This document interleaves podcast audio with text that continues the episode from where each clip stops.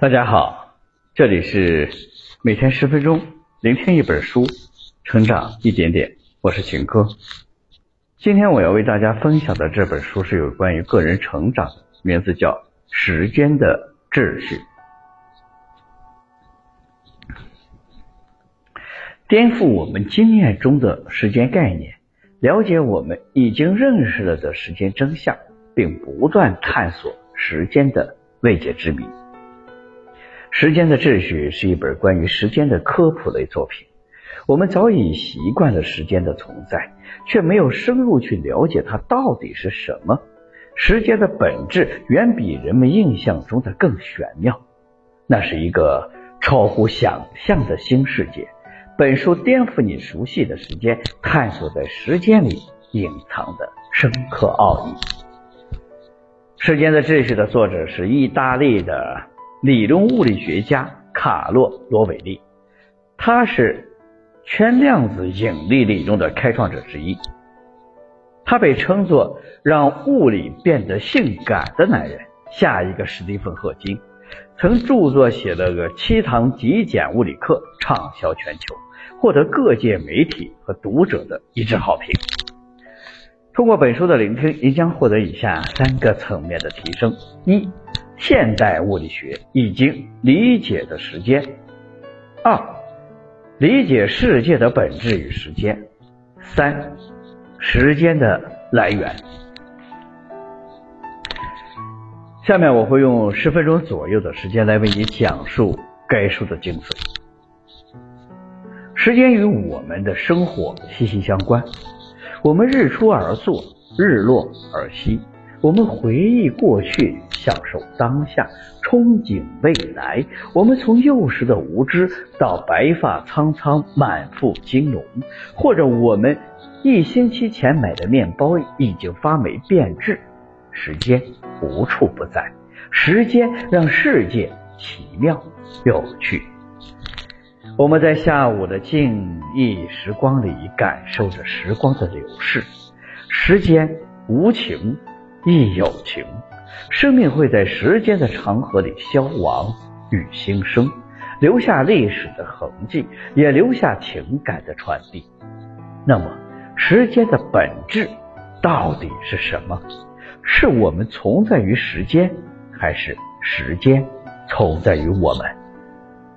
带着这样的疑问，让我们走进时间的长流，去探索时间的秩序。接下来。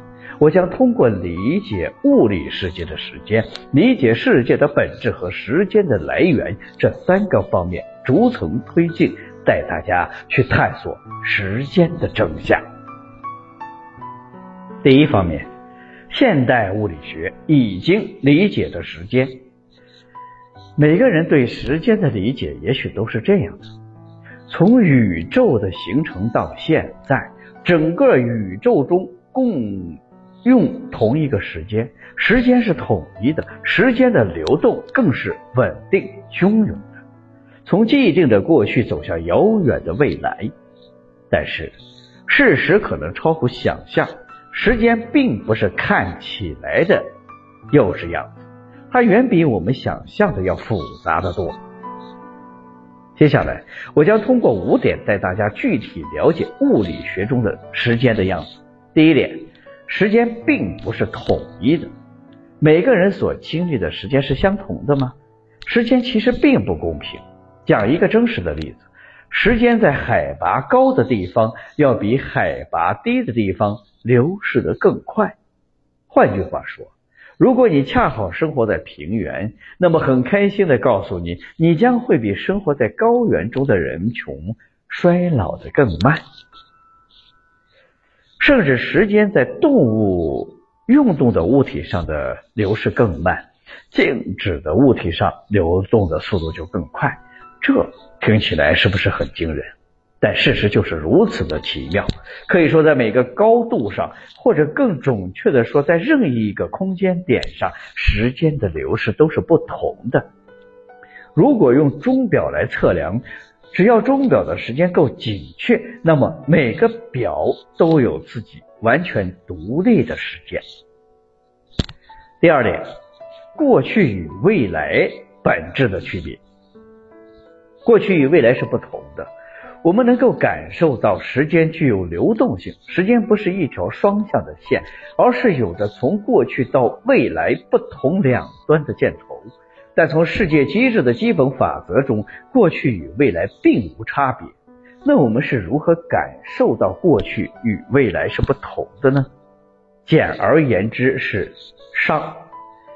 一个名为鲁道夫。克劳修斯的教授阐述了这样一条定律：不可能把热量从低温物体传到高温物体，而不引起其他的变化。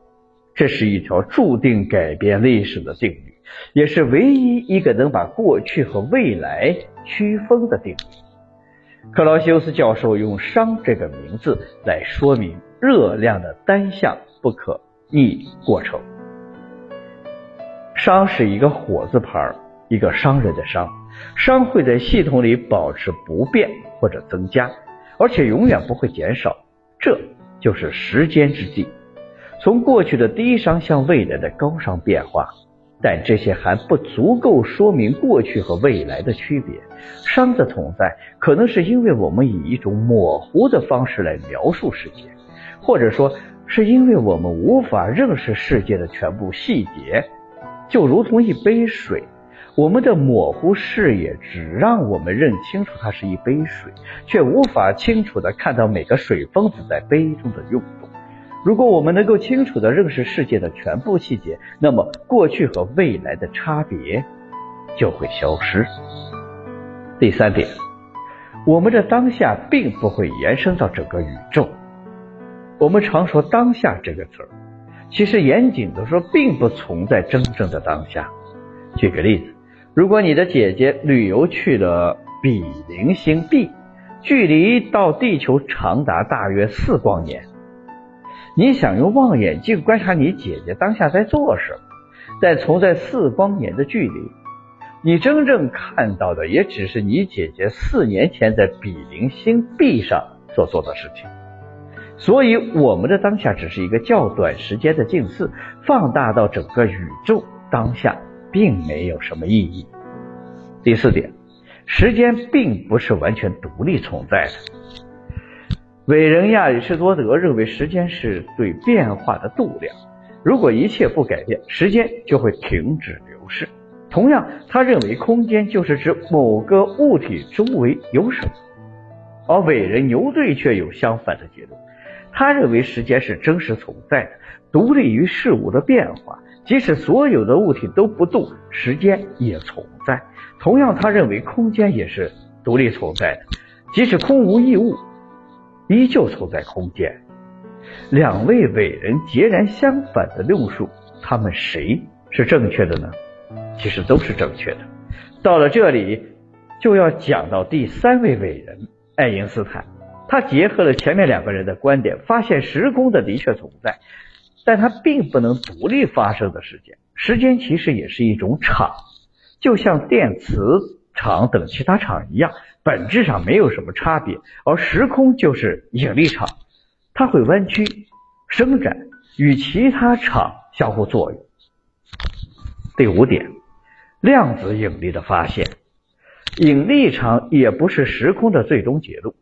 随着研究的深入，爱因斯坦发现，由于量子力学的存在，引力场也具有量子特性。量子力学发现的三个基本特性：一、时间的分立性，当时间达到最小单位，会发现时间并不会均匀流动，而是从一个值跳向另一个；二、时间的不确定性，正如我们无法预测电子在下一刻出现在哪里。过去、未来中发生的一切都是具有随机性的。三、时间与物理量的关联性。时间不断变化，不是指时间永远不会被确定。当引力场与其他物体相互作用的时候，对于作用的物体，时间会在这时确定下来。现在我们已经清楚了现代物理学已经了解到的时间，接下来我们来了解时间的第二个方面。世界的本质与时间。如果时间消失，世界会因此而变得只静不动吗？恰恰相反，世界不会受到时间这一因素的影响，会一直处在不断的变化之中。其实，世界上存在的所有物体并不是真正的物体，它们只是各种事件。将这些事件组合，整个世界就是事件的网络。所有的事物都是由简单到复杂的事件构成。一场战争是一系列事件，一个人也是食物、光、信息等进进出出的复杂过程的事件。一块石头在我们认知里就是一个物体，但即使再像物体，它也仅仅是暂时没有变化的事件。作者所研究的圈量子引力方程正是没有时间变量的。圈量子理论是迄今为止学者对世界的理解，但却不是最终的理论。圈量子理论来理解世界，无论是引力场或者是其他什么场，其中的基本离子并不存在空间中，而是形成空间。它们之间的相互作用决定了空间的延展和时间的间隔。了解了世界的本质与时间的关系，最后我带大家来了解时间的第三个方面。